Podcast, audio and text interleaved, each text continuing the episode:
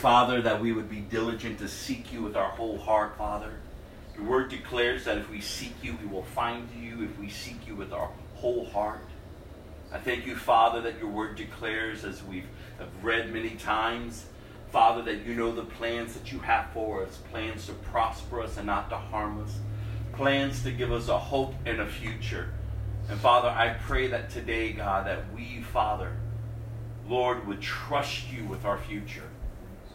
God, that if we are in Christ, if we are your children, Father, then we know, Father, God, that we are secure in Christ. No matter how the world is going, no matter what circumstances all around us are around us, I pray, God, that we would remain upright, confident in Christ and in Christ alone.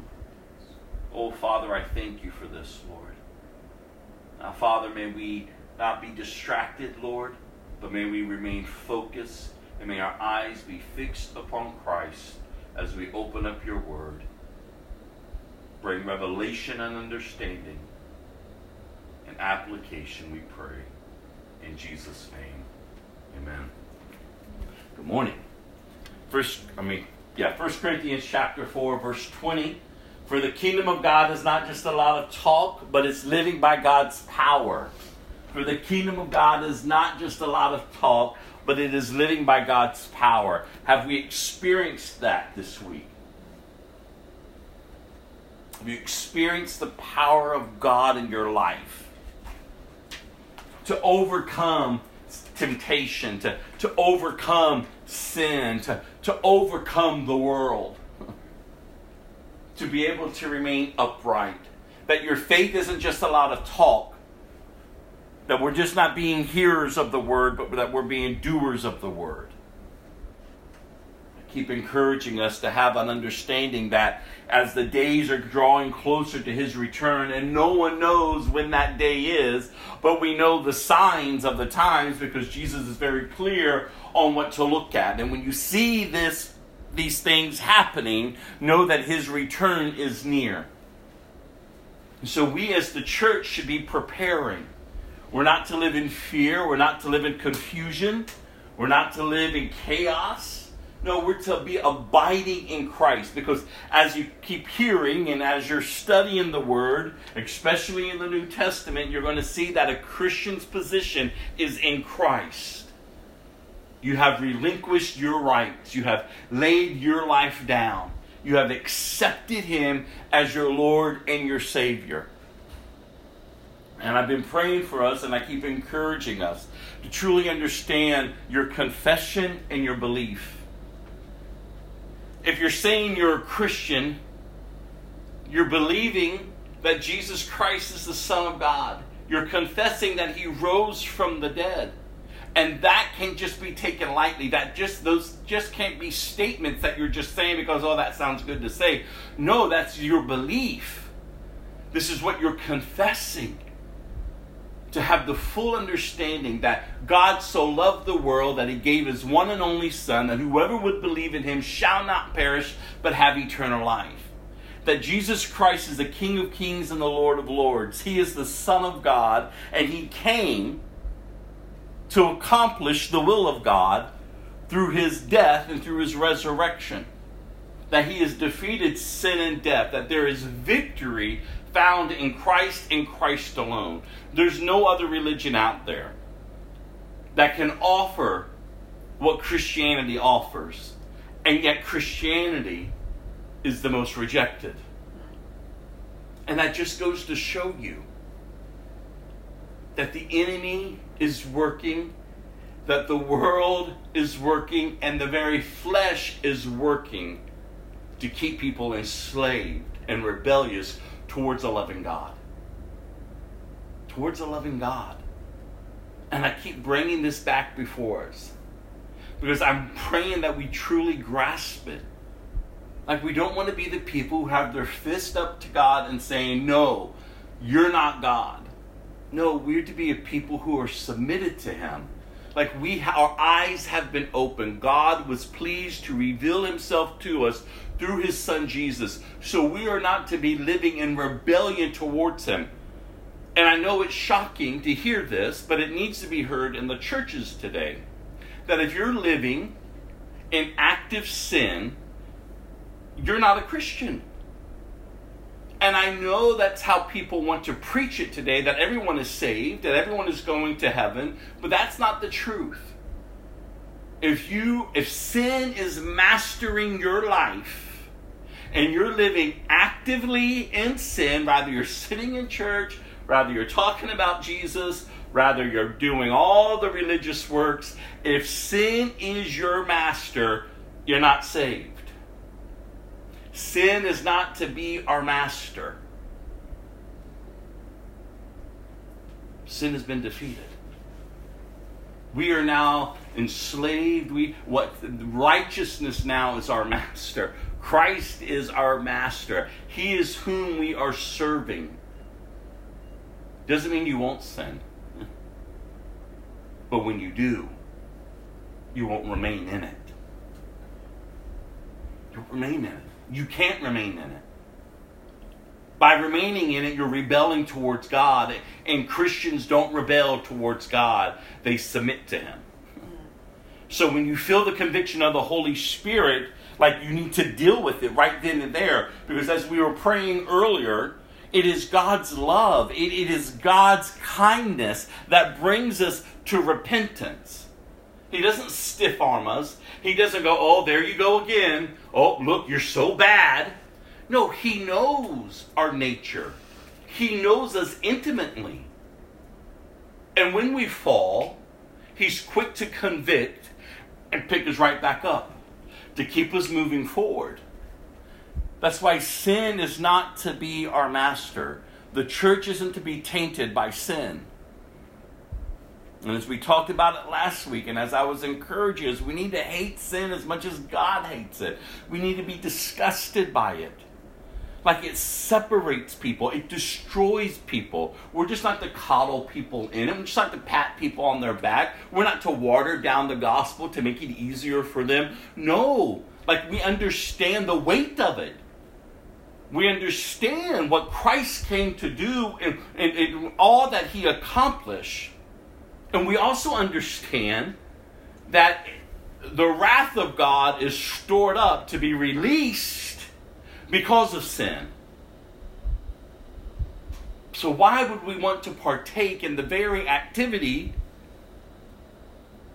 that is stored up, that his wrath is stored up to ultimately consume? We don't want to be objects of his wrath. Not when we have been granted such knowledge of His love. Of His love. And so we must not be a people that just do a lot of talk. We must be a people who are living by the power of God. And we must be a people that understand that Christianity is only going to get harder to live to live out your faith is only going to get harder.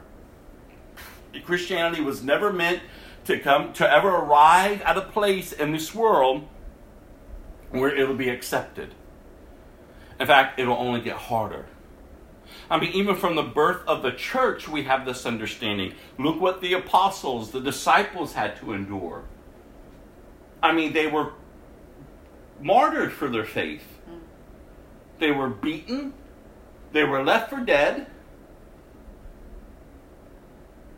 They were told not to preach in Jesus' name. And they said, No, we have to.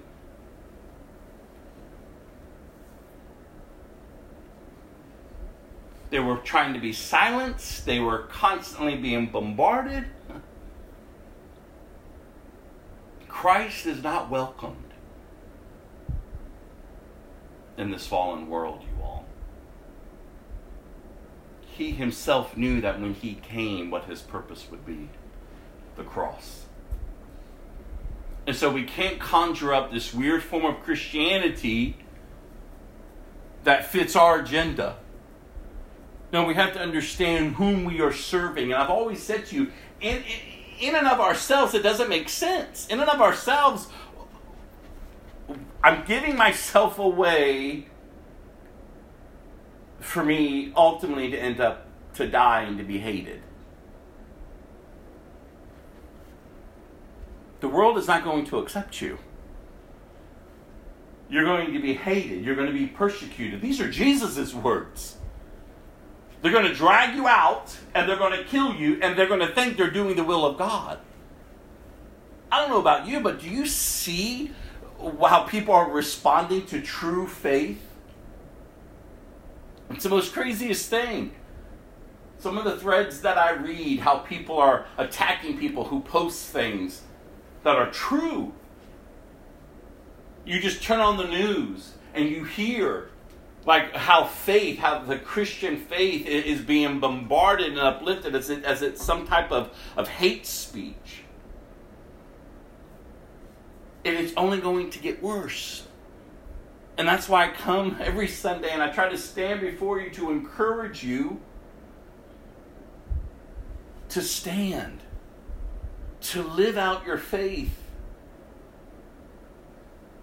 That we cannot just continue just to sit idly by and just be people who talk a good talk. No, we have to be people who live it. Who have you offended this week just by your faith? Because you ought to be offending people. That doesn't make sense. Not you're intentionally out to offend them. You just living the right way offends people. You just following Christ is going to offend people. Truth offends people. The gospel offends people. If your life and the Jesus in whom you're talking about and the gospel in which you are trying to uphold is not offending people, then something's wrong. Because it ought to offend those who are not in Christ, as it should have offended you at some point.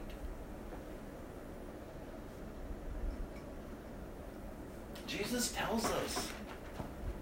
And not only that, from Genesis to Revelation, I keep, I, I keep telling you all this. There's no way ma- mankind or some council or a group of men or women could have gotten together and put all this together to fit so perfectly to tell an incredible story of redemption, of love. There's no way. This is God's word, His living word. And those who accept it, those who accept Him, those who believe and confess. Again, understand when you're saying that Jesus Christ is the Son of God and that He rose from the dead, like that alone, that statement alone, should really make us draw back when the opportunity to sin is before us. Because why am I giving myself to the very thing that has been defeated by my Savior? The one whom I say is the Son of God who has rose from the dead and has defeated it. You see, remember what the Bible says. How does He transform us? By changing the way we think.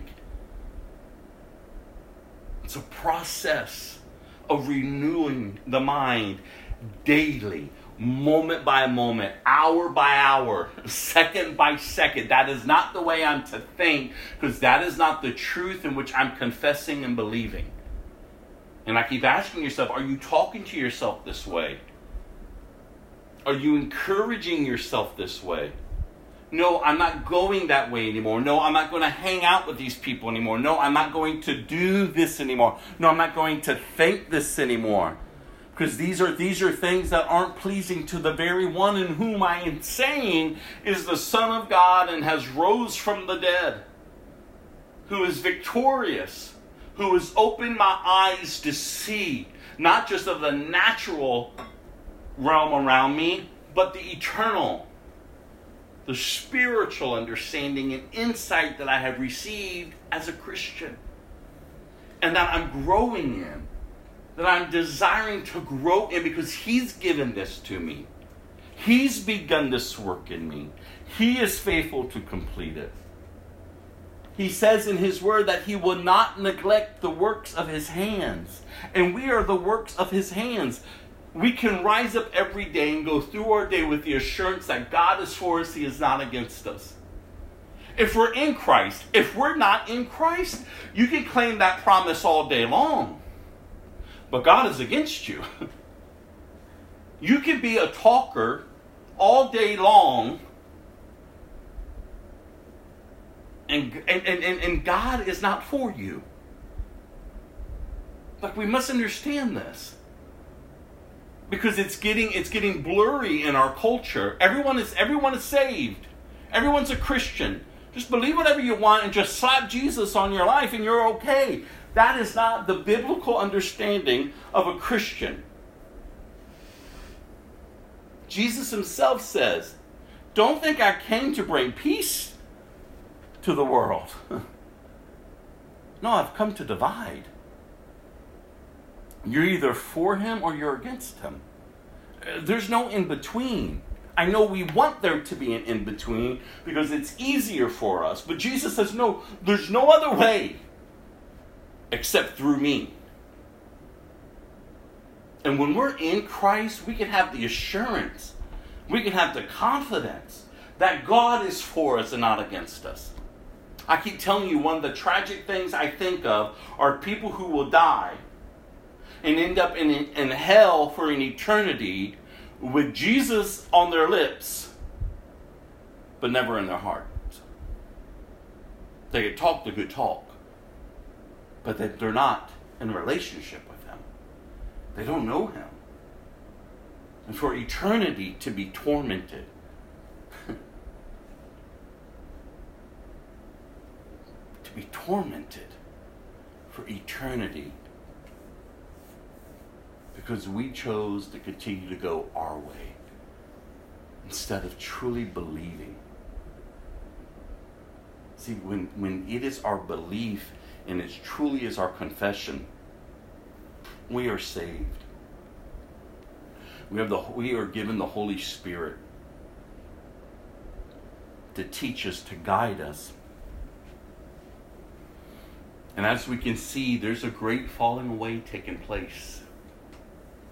I mean, solid Christian leaders for years are turning away from the faith.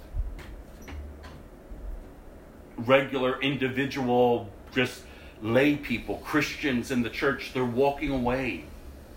They're not in fellowship anymore. They're just holding a form of religion. They're just turning and going their way. And everyone has an excuse. But oh, let that not be said of us. Of us. See, Christ should be our all in all. Like I keep sharing with you throughout the years that, that one article I read with the with the man who did the survey and he said that it was like ninety some odd percent of people sitting in churches aren't saved. I go, wow. They're just superstitious. And how sad to have a desire to know God and yet not know Him. To, to come and among the fellowship and not really be part of the fellowship. To, to, to deceive our own selves that we are right with God and yet all along be so far away from Him. Like these are the dangers for the human soul. To have a form of religion and yet deny His power. He transforms us, He renews us, He completes us, He makes us whole. We don't live as broken people anymore. And you say, but there's still a lot of brokenness in me. Well, then continually get up every day and seek Him. To be healed, to be restored in those areas of your life. Remember, we're not perfected until we are with Him. But in that knowledge of that, that doesn't give us the right to allow sin to master us. No, we see it within us, and so we give it to Him. We repent, we confess, we get up, we move forward. Are you moving forward? And I love that's the picture that we see as we're reading through the Old Testament. He's moving them forward, He's bringing them in to the promised land. And as they're moving forward, He's maturing them, He's growing them, He's giving them an understanding of who He is and how they are to live as His people. Let's not take it lightly as we're reading through, because these are lessons for us from the beginning till the end. God is looking for a people that He will call His own, and in return, they will call Him their God. That they would live for Him, that they will abide with Him, that they would obey Him. And I know it's it's it's popular to kind of dismiss the Old Testament and just focus on the New Testament as if somehow Jesus changed God's mind or Jesus lowers the expectations, or that because of Jesus it's easier just to live flippant however you want. No, remember, God's wrath is still coming, it's being stored up. The same God of the Old Testament is the same God of the New Testament. Jesus came to be our final, the final sacrifice, to fulfill the law, not to do away with it, but to fulfill it. And it's only through him that now we are at peace with God. It's only through Christ, Jesus. Now you're at peace with God. It's not by your works, it's not by anything of yourself, but it's all because of Jesus. And that is why we put our faith and our hope and our confession in Christ. That's why we are to learn of Him daily, to walk with Him daily, to abide in Him.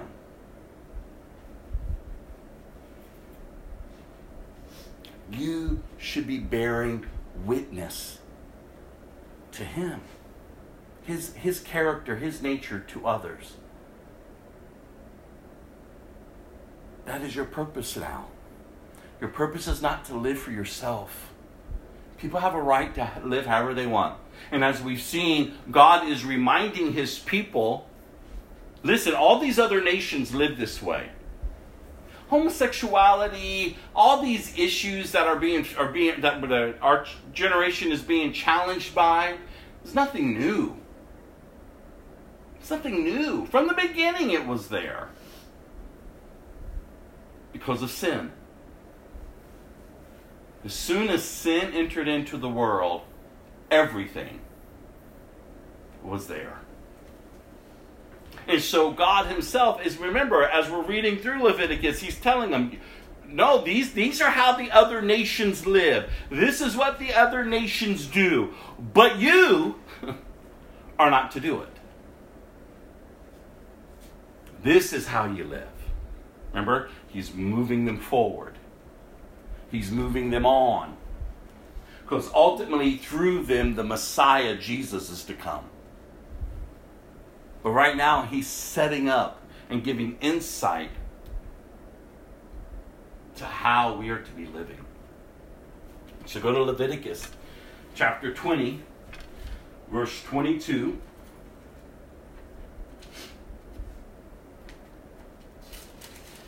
And then we're going to read through chapter tw- 22, verse 16.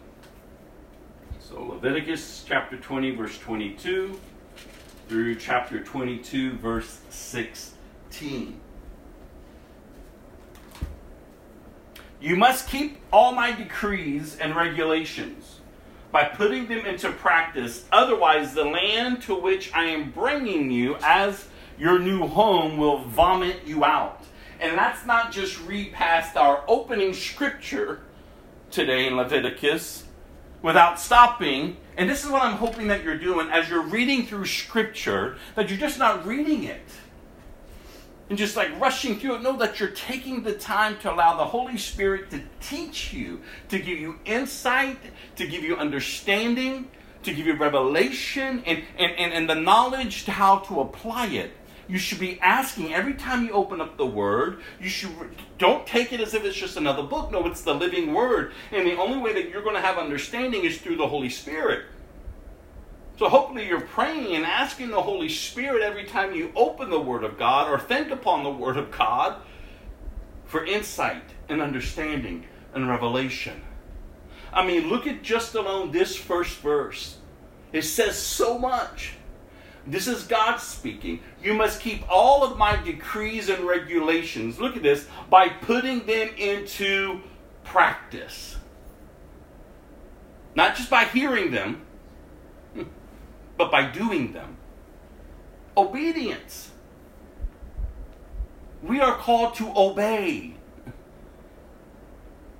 Even Jesus says, Why do you call me Lord, Lord, and not do what I say? It looks, it looks odd. It looks weird. To yoke yourself, to, to bind yourself to Christ, and then live in re- total rebellion towards Him. It doesn't make any sense. These people, don't forget, have experienced God. There's no doubt in their heart and mind that He is God. They have seen Him do miraculous things for them. God has raised up Moses to speak to them on behalf of Him. And yet, and yet, they're still told put it into practice. And just as they're told, we're told. Like we can go around the room and each of you can give testimony of how, yes, I knew that God did this, or, or God moved in this way in my life, or, or God this, or God that. And you can give testimony of times and seasons in your life that you're testifying about Him. But the real question is not your testimony, because anyone could have a testimony. The real question is your obedience that follows the testimony. Anyone can get up and talk a good talk. God blessed me today, hallelujah. And then I'll go right back and live in active sin. Ooh, how dangerous and how foolish. You know him. You know what he's done for you. and yet you're denying him by the way you live. Even from the beginning, God is dealing with the issue of the heart. You must keep all my decrees, not the ones that you like, not the ones that make sense to you, but all of them, even those that are uncomfortable.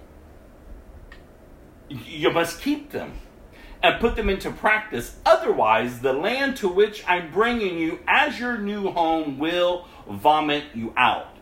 And we read that a couple times in our last reading that the land vomits the people out.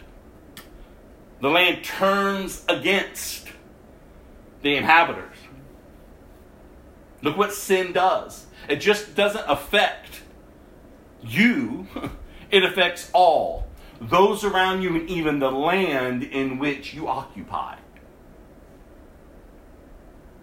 Listen, this earth is spinning on a collision course with his wrath. And yes, we should care about our environment and take care of it and be good stewards of it. But if you really want to be an environmentalist, be a Christian. because when people live right, the land is settled. It's not in turmoil. But people would never, humanity will never live right on this earth. Sin is running amok. It's a fallen world. And yet, God has His church in the world to bear His image until the day that He returns. So, there's a way in which we are to live. And in that, God will bless His people. Do not live according to the custom of the people. Look at this. I'm driving out before you. It is because they do these shameful things that I detest them. But I have promised you, you will possess the land because I will give it to you as your possession, a land flowing with milk and honey. I am the Lord your God, and here again we see that statement, who has set you apart from all other people. I am the Lord your God, who has set you apart from all other people. As he did then, so he says that to us today. I am the Lord your God, who has set you apart from the other people. You are, you are a set apart individual. We are a set apart community. We are not to look like the world, act like the world. No. We are to look and to act like believers in Christ. We cannot be those who defame his name. We must be able to stand in the assurance that He is God and God alone. And that's why I keep reminding us that Scripture tells us. Remember, the Scripture doesn't tell us not to have anything to do with the world. We're to live among them, we're not to be like them. How can they know there's a way of hope if we're not among them? No, the ones that we are to be careful with, and the ones actually says that the word says that we're not to have anything to do with, are those who say that they're Christians and don't live like one oh, but they're my friend, they're this or they're that. No, no, you're doing an injustice to them. The word says, don't have anything to do with them. Don't even eat with someone who calls himself a Christian has an anger problem. But where is that taught? Who's really keeping to that? We ought to be. Oh, that doesn't seem loving. Oh, that is loving. That's the true essence of love. This allows someone to, to have the, the, the, the, the, the insight that they're separated, not from us, but from God. To give them the opportunity to turn back to God. That is our role as the church, all through the New Testament. We're to be calling people back to God. It's like the other night when I was reading out of Jude. There's a way in which we're called to live. This Christian life isn't an easy life. It shouldn't be sold and peddled as it is. It's not easy, but it's so worth it. because we know ultimately whom we belong to and where we're going. And we ought to love people enough to say, yeah, no, you have every right to continue to live however you want. But if you're going to call yourself a Christian, I'm sorry, I can no longer be a part of that. You're making his blood too common. And I don't want you to keep splashing it up on me. Because the way they influence people is they start making others lukewarm all of a sudden everything that they're doing is okay to be done. And then we just start justifying it or excusing it. And it defames the name of our God. The world does it, they're lost. They're lost. But even those who hold a form of Christianity and live like the world, they're lost. They don't think they're lost, but they're giving God a bad name. At least the world is not giving God a bad name. They don't believe.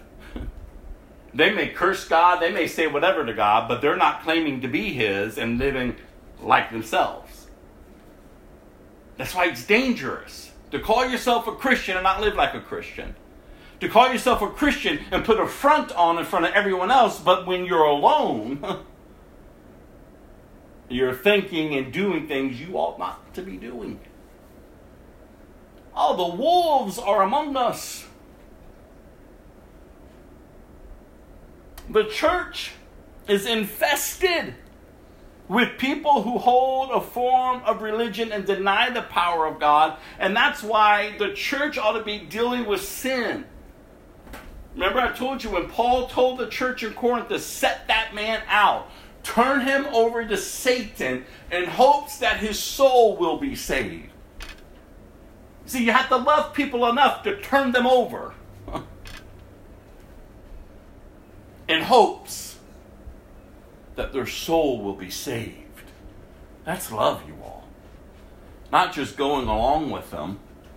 Oh, I'm praying for them. Oh, I'm praying for them. No, but to be bold with your witness towards them. I'm sorry. You're defaming Christ, and you're getting more and more comfortable to do it around me. Something's wrong. Something's wrong. And I'm not going to be influenced any longer by this. You need to come to Christ. You need to repent. When's the last time you've talked to yourself that way and to others who say they're Christians? Oh, well, no, I just don't like to confront. What do you mean? You have to confront. Who else is going to say anything to them? Well, it gets uncomfortable. And? When was Christianity ever called to be comfortable? You're not being rude. You're not being you're not being slanderous. You're just being honest. And they say, "Well, you can't judge me." Oh, yes, I have every right if you're saying you're in the church to judge you. We don't judge the world. The world's already stand in judgment. But if someone is calling themselves a Christian, oh yes, indeed, we have every right to judge them. But remember what the Word of God says deal with the plank in your own eye before you start dealing with the little speck in someone else's eye. Deal with the issues that are going on in your life so that when you do approach someone to hold them accountable, they're not going to look at you and then begin give you a list of things in your life. See, that's why we have to be growing up. That's why we have to be moving on and moving forward. We're not just staying enslaved to sin. The problem is, and I've told you all this, the problem why we don't bear witness, the problem why we don't hold each other accountable, the problem with the church is that the church isn't dealing with her own sin, her own self as individuals. What hinders us is, well, my life isn't really all together. And that's that's the cop out. That's the most craziest thing to ever say. Because then you just made your Christian life about you. And your Christian life is about Jesus. I'm not perfect until I'm with him, but by God I'm not going to remain the same. There has there should be growth in your life. You should be able to say I once was, but now I am. I once was, but now I am today. Like I'm growing, I'm maturing, I'm forsaking things, I'm forsaking others, I'm, I'm, I'm cutting away that the sin in my life through the power of God, not through my own, because then of myself I would stay there. But in Christ, like have you come to a place in your heart that you're that you've just accepted the fact that you're going to die for the gospel? That you're going to be hated for the gospel. Because if you haven't, you better get there. Because it's coming. To a city and a, and a state and a zip code near you.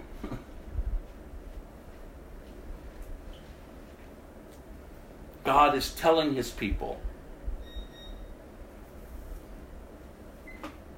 I have set you apart. I am the Lord your God. You must therefore, verse 25, make a distinction between ceremonially clean and unclean animals and between clean and unclean birds. You must not defile yourselves by eating in any unclean animal or bird or creature that scurries along the ground. I have identified them as being unclean for you. You must be holy because I, the Lord, am holy. I have set you apart from all other people, look at this, to be my very own. Men and women among you who act as mediums or who consult the spirits of the dead must be put to death by stoning. They are guilty of a capital offense. Now, in the New Testament, God frees up the law that was on his people when it came to food. God, and I, as I said last week, we're on out. We're not stoning and killing people any longer. Back then, they had to. But remember, Christ took the punishment. Now we're offering hope to those who are bound by the occult to turn to Jesus and not face the wrath of God. Turn to Jesus and not face the wrath of God. And I told you how sad that the occult has is influencing the church. Christians are turning to supernatural things and being drawn in by it through psychics, through horoscopes, through this and through that. So consumed with it. And how could we be? How could we be mastered by that when we see all throughout God's Word have nothing to do with it? God didn't change his mind on spiritualism, on the occult because the occult itself was not made by God. It is the enemy who seeks to devour and defame God. It goes on here. The Lord said to Moses, Give the following instructions to the priests, the descendants of Aaron. A priest must not make himself ceremonially unclean by touching the dead body of a relative. The only exceptions are his closest relatives, his mother or father, son or daughter, brother, or his virgin sister, who depends on him because she has no husband. But a priest must not defile himself and make himself unclean for someone who is related to him only by marriage. The priests must not shave their heads or trim their beards or cut body, their bodies. They must be set apart as holy to their God and must never bring shame, look at this, on the name of God. They must be holy, for they are the ones who present the special gifts to the Lord, gifts of food for their God. The priests are set apart at a higher standard. And guess what? That's the Old Testament. And I know what we like to do in the New Testament is to look at others as being set apart. Now, granted, teachers, pastors, teaching the word are held at a standard because they're leading God's people. But collectively, though, all of us are called priests we are part of the royal priesthood, the Bible says. There is a way in which we are to be living and to honoring God. And there also is an understanding that if you are called as a pastor, as a teacher, to proclaim God's truth, well, you're set up as a higher standard. And so we must be very clear and have this understanding that no matter what our position is in Christ, we're all priests. We're a part of the priesthood. We are set apart for the purpose of God. And we are to be holy. Remember what that word means holy, set apart. We're to act differently. We're to live differently. We're not among every all the chaos and all the confusion and all the sin that's running amok. No, we're set apart for the service of the Lord. Priests may not marry a woman defiled by prostitution, and they may not marry a woman who is divorced from her husband. For the priests are set apart as holy to their God. You must treat them as holy because they offer up food to your God. You must consider them holy because I, the Lord, am holy, and I make you holy. If a priest's daughter defiles herself by becoming a prostitute, she also defiles her father's holiness, and she must be burned to death. The high priest has the highest rank of all the priests. The anointing oil has been poured on his head, and he has been ordained to wear the priestly garments. He must never leave his hair uncombed or tear his clothing. He must not defile himself by going near a dead body. He may not make himself ceremonially unclean, even for his father or mother. He must not defile the sanctuary of his God by leaving it to attend to a dead person, for he has been made holy by the anointing oil of his God. I am the Lord. The high priest may marry only a virgin. He may not marry a widow, a woman who is divorced, or a woman who has defiled herself by prostitution. She must be a virgin from his own clan, so that he will not dishonor his descendants among his clan. For I am the Lord who makes him holy. Again, we keep seeing this picture. I am the Lord your God. I am the Lord who makes you holy. Uh, makes you holy. I am the Lord your God. And as we're studying through the Old Testament and as we're getting gaining insight to the high priest and the role of a high priest, we have an understanding as Christians and the New Testament is that Jesus is ultimately the high priest. He fulfills all. And because of him fulfilling all that God has required, we can now enter in into the presence of God and be at peace with God. See, this is the hope that we have in Jesus. I don't know if we're really thinking upon Jesus as much as we should because we ought to be thinking upon Jesus and all that he has established and fulfilled and all that he offers to us for no other reason but because of his love for us. Oh, that we would return that love to him through our obedience. He goes on here. Verse 16 Then the Lord said to Moses, Give the following instructions to Aaron. and all future generations, none of your des- descendants who has any defect will co- qualify to offer food to his God. No one who has a defect qualifies whether he is blind, lame, disfigured, deformed, or has a broken foot or arm, or is hunchbacked or dwarfed, or has a defective eye or skin, sores or scabs, or damaged testicles. No descendant of Aaron who has a defect may approach the altar to present special gifts to the Lord. Since he has a defect, he may not approach the altar to offer food to his God. However, he may eat from the food offered to God, including the holy offerings and the most holy offerings. Yet, because of his physical defect, he may not enter the room behind the inner curtain or approach the altar, for this would defile my holy places. I am the Lord who makes them holy. So Moses gave these instructions to Aaron and his sons and to all the Israelites. These are God's instructions, you all. He does not want his presence, he, he will not allow himself to be defiled. And if he took such careful and, and gave such specific instructions then, we shouldn't take it lightly today. Defects of, of sin, what sin causes in our hearts and in our lives. We are to honor his presence. We are to, to reverence and, and have that reverence for him and in his presence. Like, again, sin shouldn't be mastering us.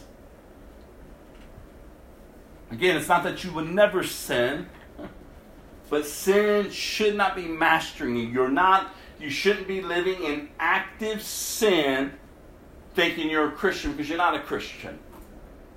You're actually defiling God. You're, you're, you're tainting, you're, you're, you're, you're, you're, you're, you're, giving a false image of, who, of, of, of His holiness and of His presence as if everything is okay. He's a holy God that has never changed. Holy, holy, holy is how they're worshiping Him in heaven. And so we have to have this understanding that just as He was serious then, He is serious now. We don't make light of who He is and His presence among us. He goes on here. The Lord said to Moses, Tell Aaron and his sons to be very careful with the sacred gifts that the Israelites set apart for me, so that they do not bring shame on my holy name. I am the Lord. Give them the following instructions.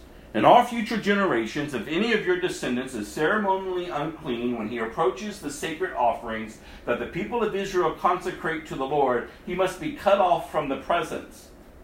From my presence, I am the Lord.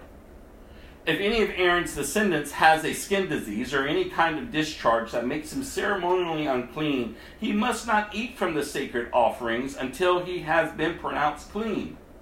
He also becomes unclean by touching a corpse or by having an emission of semen, or by touching a small animal that is unclean, or by touching someone who is ceremonially unclean for any reason. The man who is defiled in any of these ways will remain unclean until evening. He may not eat from the sacred offerings until he has bathed himself in water. When the sun goes down, he will be ceremonially clean again and may eat from the sacred offering, for this is his food. He may not eat an animal that has, has died a natural death or has been torn apart by wild animals, for this would defile him. I am the Lord. The priest must follow my instructions carefully, otherwise, they will be punished for their sin and will die for violating my instructions. I am the Lord who makes them holy.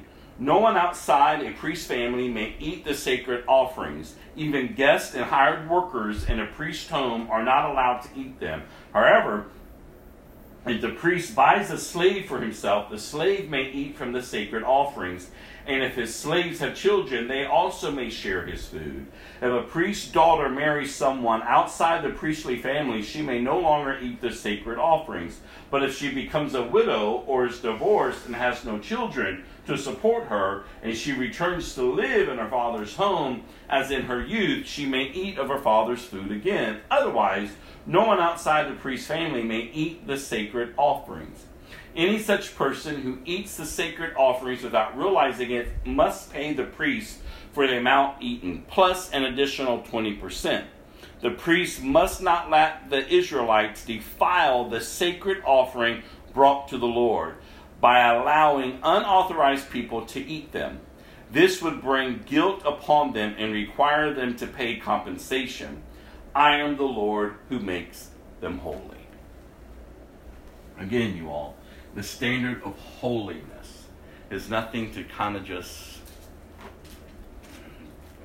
push aside. God is serious. Remember, he, he, his purpose is to have a people that he will call his own, and in return, they will call him their God. They are to be set apart in every generation until he returns, set apart. The church is to be set apart. We're to live differently. We're to act differently. We're to bear his image. We are to serve as he came to serve. We are to love as he came to love. But we must not keep doing what we've been doing, is lowering the bar in hopes that everyone can jump over it and get in. It's not the way of Christ. Christ did not come to lower the expectations of God. And if he didn't come to do it, then what makes us think we oh, we can do it? I know sin is destructive. It is killing people. it is dragging people to an eternal hell. And I keep encouraging us, we ought to care about people's eternity so much more than the temporalness of this life. Yes, they may reject you, they may hate you, they may do whatever.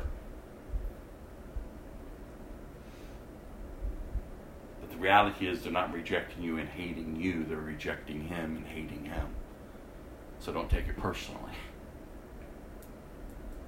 If I ask you all, how much time are you given praying for your unsaved loved ones, for friends, for co-workers? And you say, oh, I don't give that much thought, or oh, when I think about it, I do. How sad. Especially if you're calling yourself a Christian. Like there's a way in which you, that's why I keep telling you, there's a way in which you ought to be living, but if you're not being discipled, if, if, if you're just, oh, I'm a Christian, I'm a Christian, but you're not obeying, you've never come under the submission of Christ, you're not being discipled, you're not learning how to apply things, then you're just holding a form. You're not a Christian. If sin is mastering you, you're not a Christian. You say, Well, I don't believe that. Okay. But I've encouraged y'all before find me a scripture that gives you the right to yourself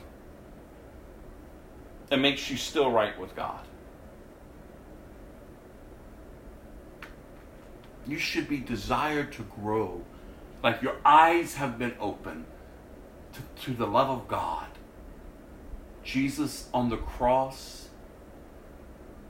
the payment that he paid for you, punishment that he endured for you so that you wouldn't experience the wrath of God.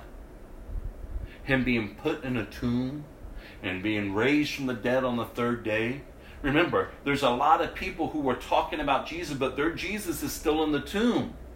That's their confession. Rather, they're actually saying it or not, but you can tell that that's their confession that their Christ is still in the tomb because they keep living how they want to live. They're just doing what they want to do. It doesn't honor God, it doesn't please God. But yes, keep him in the tomb because as long as, as long as he's in the tomb, then there's no standard of God. He's dead. But start talking about a risen Savior, start talking about one that's been resurrected, start talking about one who has defeated sin and death, then he has every right to raise up those standards that have God has already set out from the beginning of time. Be holy. Because I'm holy. And in and of yourself, you recognize I can't, but he can. Because you came, God. Like you came to set me free. Like you came to show me the way to live that will honor you. Oh, how could we not have an understanding of how we are to obey and to live in Christ? Go to Mark chapter 9, 1 through 29.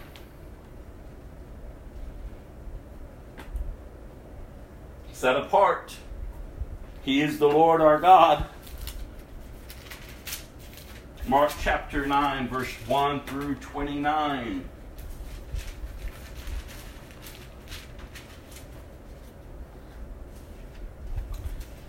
Jesus went on to say, I tell you the truth, some standing here right now will not die before they see the kingdom of God arrive in great power. Six days later, Jesus took Peter, James, and John and led them up a high mountain to be alone. As the men watched, Jesus' appearance was transformed, and his clothes became dazzling white, far whiter than any earthly bleach could ever make them. Then Elijah and Moses appeared and began talking with Jesus.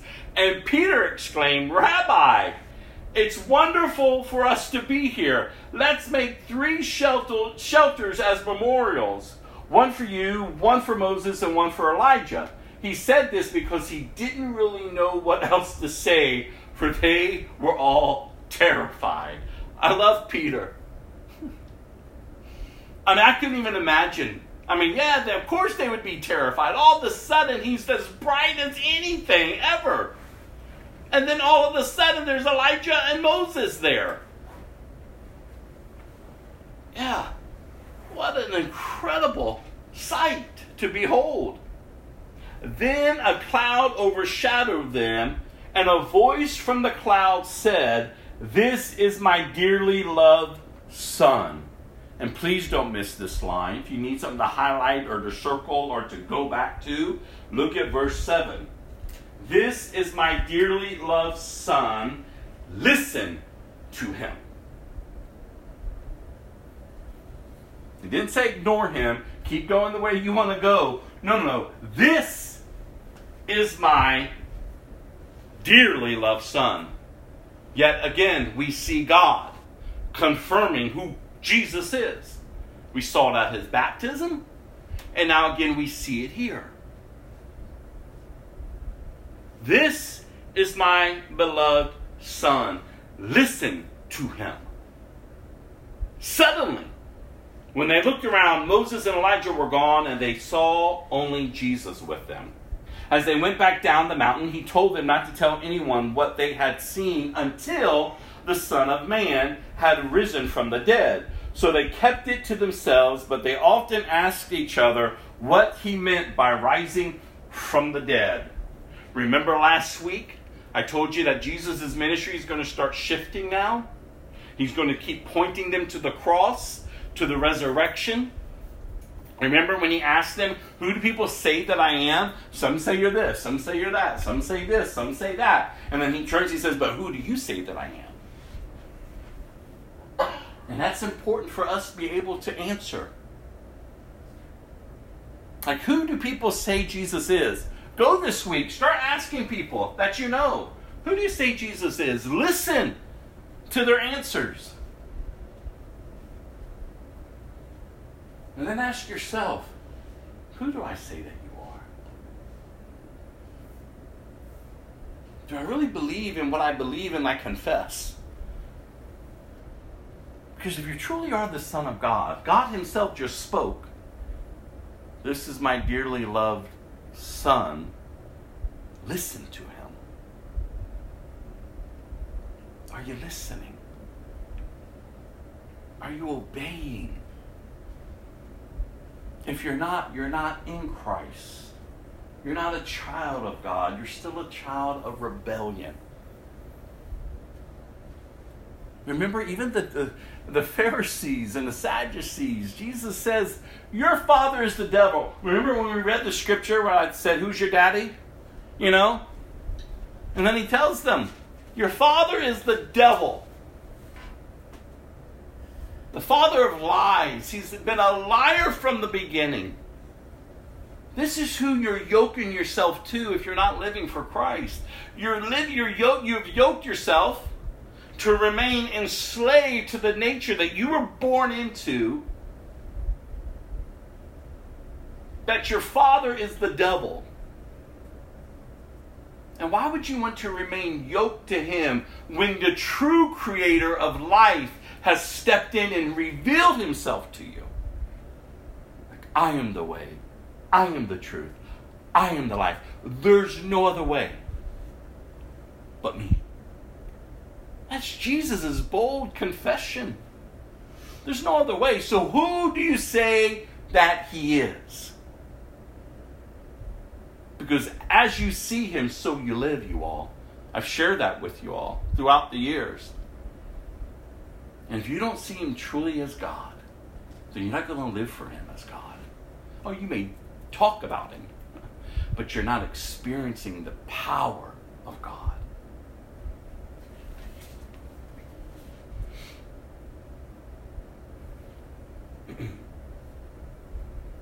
so again, they're talking. They don't have an understanding, we just read. Verse 10 So they kept it to themselves, but they often asked each other, What does he mean, rising from the dead? Then they asked him, Why do the teachers of the religious law insist that Elijah must return before the Messiah comes? And Jesus responded, Elijah is indeed coming first to give everything ready. Yet why do the scriptures say that the Son of Man must suffer greatly and be treated with utter contempt? But I tell you the truth, Elijah has already come, and they chose to abuse him just as scripture predicted. I love Jesus here. Don't miss what he did here. Instead of, remember, they talked amongst themselves about him rising from the dead. Instead of wanting, instead of them being moved to gain, to have a better insight to this understanding of Jesus and, and his purpose, they brought scripture back to him about Elijah. And so he says, Elijah indeed is indeed coming first to get everything ready. Yet, why do scriptures say that the Son of Man must suffer greatly and be treated with utter contempt? So let's bring it back to really what we ought to be focused on Jesus. But if you want to answer you all, he says, Elijah's already come. And Jesus, if you read through all the different commentaries and the understanding of Scripture, is Jesus is, is pointing to John the Baptist. John the Baptist wasn't a reincarnation of Elijah, but he had the anointing of Elijah to prepare the way. Remember, John the Baptist was purposed, you all, to prepare the way. And such a beautiful testimony how God, throughout the generations, has purposed individuals' lives. See, your life is purposed to impact the kingdom. There's a purpose for your life. It's not for you to gain your best life here and now for yourself. No, remember, God has prepared good works for you to do.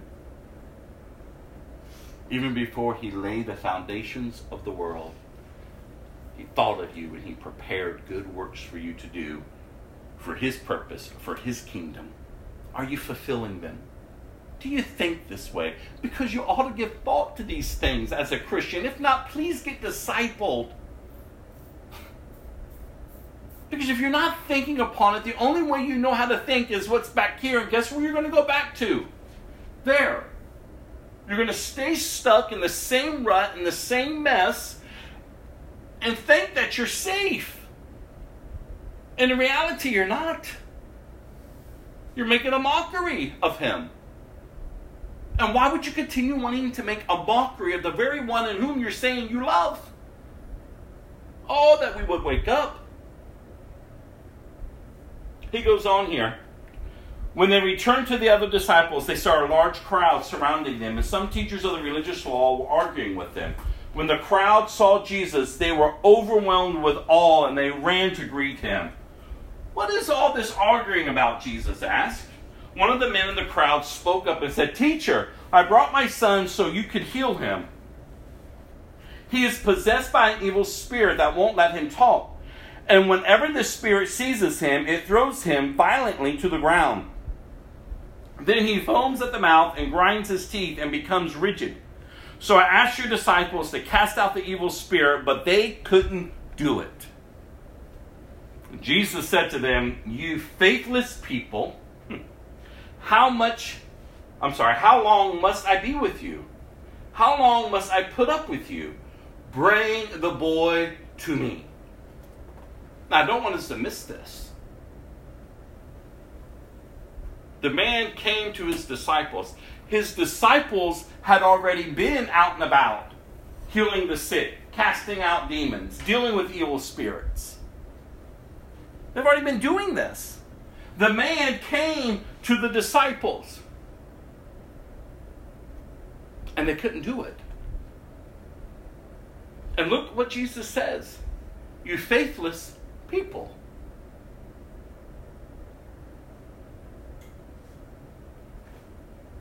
How long must I be with you? How long must I put up with you? Bring the boy to me. How long? He says. Basically, are you going to remain faithless?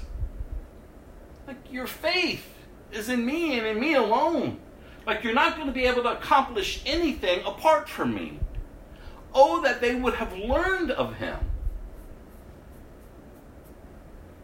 And I love the fact that in the Gospels, as we're seeing all of this leading up to the cross, these disciples were still confused of who Jesus was. And if you're still confused who Jesus is, you're going to live a faithless life. You're not going to be filled with faith. You're not going to be able to move in the power which God has given us because you don't believe. Notice how they change as soon as they receive the Holy Spirit in the upper room. Soon as they received the Spirit of God, they were filled with truth and understanding and insight and revelation. Because now God is in them. And from the book of Acts on, you see them move different men. And guess what? The same Holy Spirit that they received, you received, if you're a Christian. Jesus himself says, I have to go away so that he will come. See, we're without excuse. I know we like to, to be the disciples before the resurrection. Like, we can all grow comfortable. Oh, yeah, that sounds like me. Oh, yes, I wouldn't believe either. Oh, yes, I would. Oh, I. And we make excuses. See, they didn't have it all. But you better look at after Acts. what happened? Because now we're empowered with the Holy Spirit. They didn't have the Holy Spirit then. They weren't filled with Him. They had Jesus among them, with them, teaching them, showing them the way to go, how to live, how to have authority over sickness and disease in His name. But here we find them faithless. So they brought the boy. But when the evil spirit saw Jesus, it threw the child into violent convulsion, convulsions. And he fell to the ground, withering and foaming at the mouth.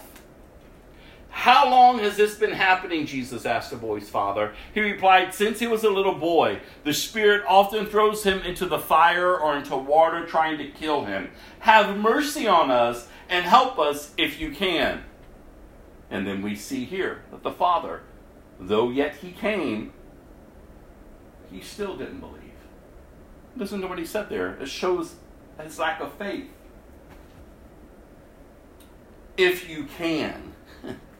What do you mean if I can? Jesus asked. Anything is possible, look at this, if a person believes. The father instantly cried out, I do believe, but help me overcome my unbelief. What a beautiful prayer. Help me to overcome my unbelief. When Jesus saw that the crowd of onlookers were growing, he rebuked the evil spirit. Listen, you spirit that makes this boy unable to hear and speak. He said, I command you to come out of this child and never enter him again. Then the spirit screamed and threw the boy into another violent convulsion and left him. The boy appeared to be dead. A murmur ran through the crowd as people said, He's dead. But Jesus took him by the hand and helped him to his feet, and he stood up. Afterward, when Jesus was alone in the house of his disciples, they asked him, Why couldn't we cast out the, that evil spirit? And Jesus replied, This kind can be cast out only by prayer. By prayer. See, listen, you you should be growing in spiritual disciplines, prayer, fasting. Like you are a spiritual person now. You're not of the natural any longer. You must grow as one who is spiritual through prayer and fasting. Maybe there's things in your own life. Maybe you're praying for others and you're, and you're not seeing a, a breakthrough. Continue to seek Him. Continue to pray. Trust God. And I, I love the lesson learned here. Where does where does come where does the lack of faith come from? Through a prayerless life. You want to fuel the fire of faith and belief? Pray. And pray diligently. Let's go to Psalm chapter um, Psalm 43. Five verses there. We're coming to an end. Psalm 43.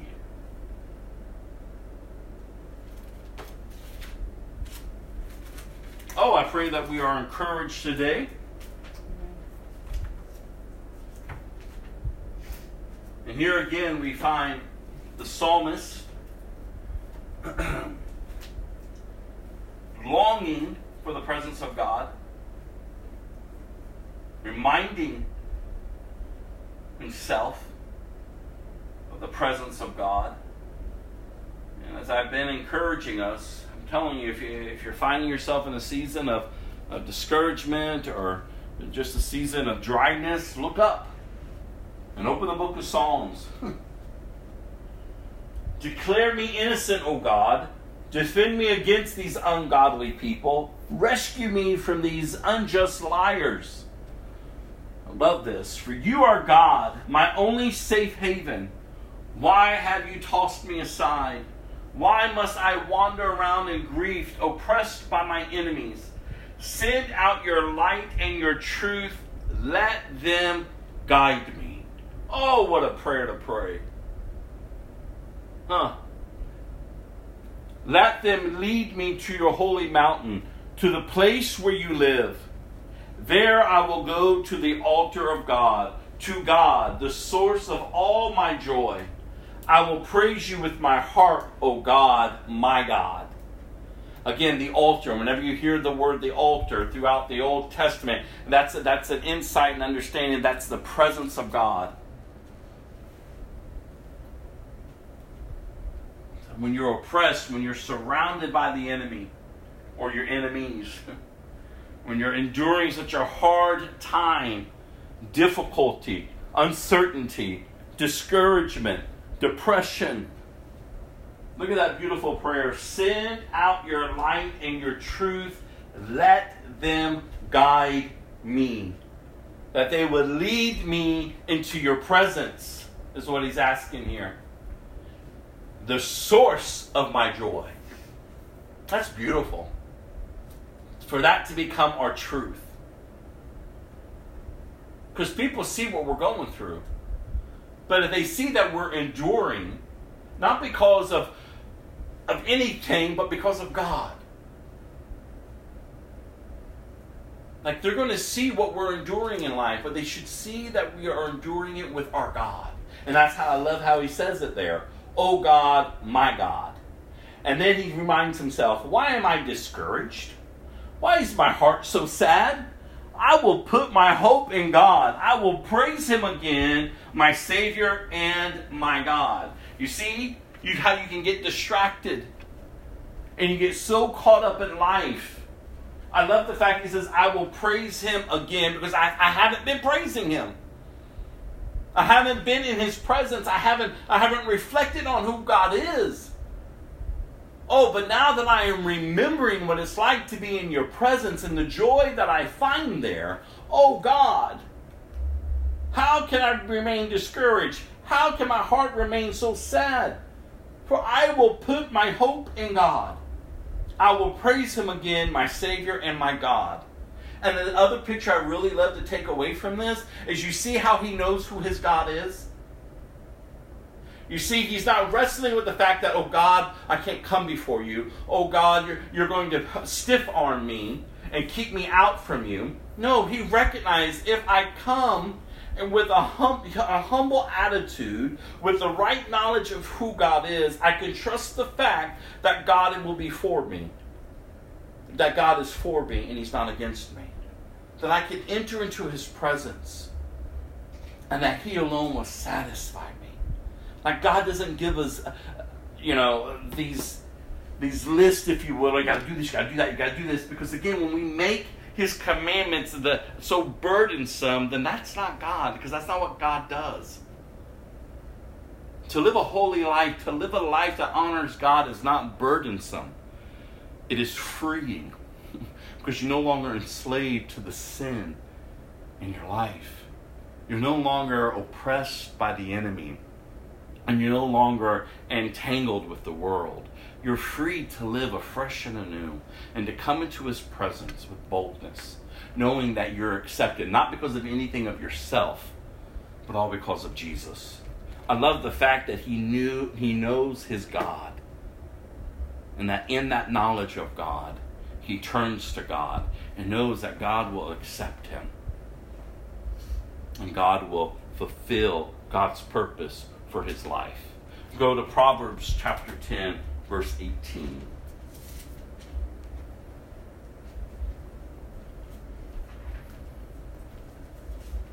Proverbs 10, verse 18. Your nugget of wisdom for the week. Hiding hatred makes you a liar. Slandering others makes you a fool. Hiding hatred makes you a liar. Slandering others makes you a fool. A fool, one who believes there is no God. To hide hatred in your heart, just to wear a mask, just to pretend around people, especially in, in Christian community, where it's like, oh yeah, yeah, but really in your heart you despise the individual, you hate the individual because your heart is not right towards them. What a horrible way to live. And look what the Word of God says there. Makes you a liar. Makes you a liar. We're not to be people who live hidden lives. We're not to be hiding behind our mask. No, we're, we're to live transparent lives. If you got an issue with someone, especially in the in the church, in a, in a church community, you're to go get that restored. You're to go deal with it. It's not just to be something that you just pretend. Because when you really despise or hate someone, you're going to slander them. And you ought not to be speaking evil of anyone. Because it only then makes you look like a fool. And so, oh, that we would hear the word of the Lord today, you all. That there is a way in which we are called to live. And it is a way that can be lived and obtained only through Christ. And I hope that we hear that today. Because so I think in our generation and the, in the previous generations, even the generations to come, we've set the Christian life so far out that it's unattainable. Well, I wish one day I would get there. Oh, well, God really didn't expect that. And we make all these weird excuses. But the reality is, is no, the Christian life is obtainable because it's only through Christ. And Christ has came, he has done all that he needs to do to conquer sin and death. He's risen from the dead. He is seated at the right hand of the throne of God, the place of power and authority. He is the risen Savior, you all. And this life can be lived through Christ because that's our position. And if we don't see it that way, then we're not saved. We're not Christians. We're just a people who hold a form of religion. We do a lot of talking, but we're not experiencing the power of God. And oh how, oh, how I pray that that wouldn't be how we are marked and defined.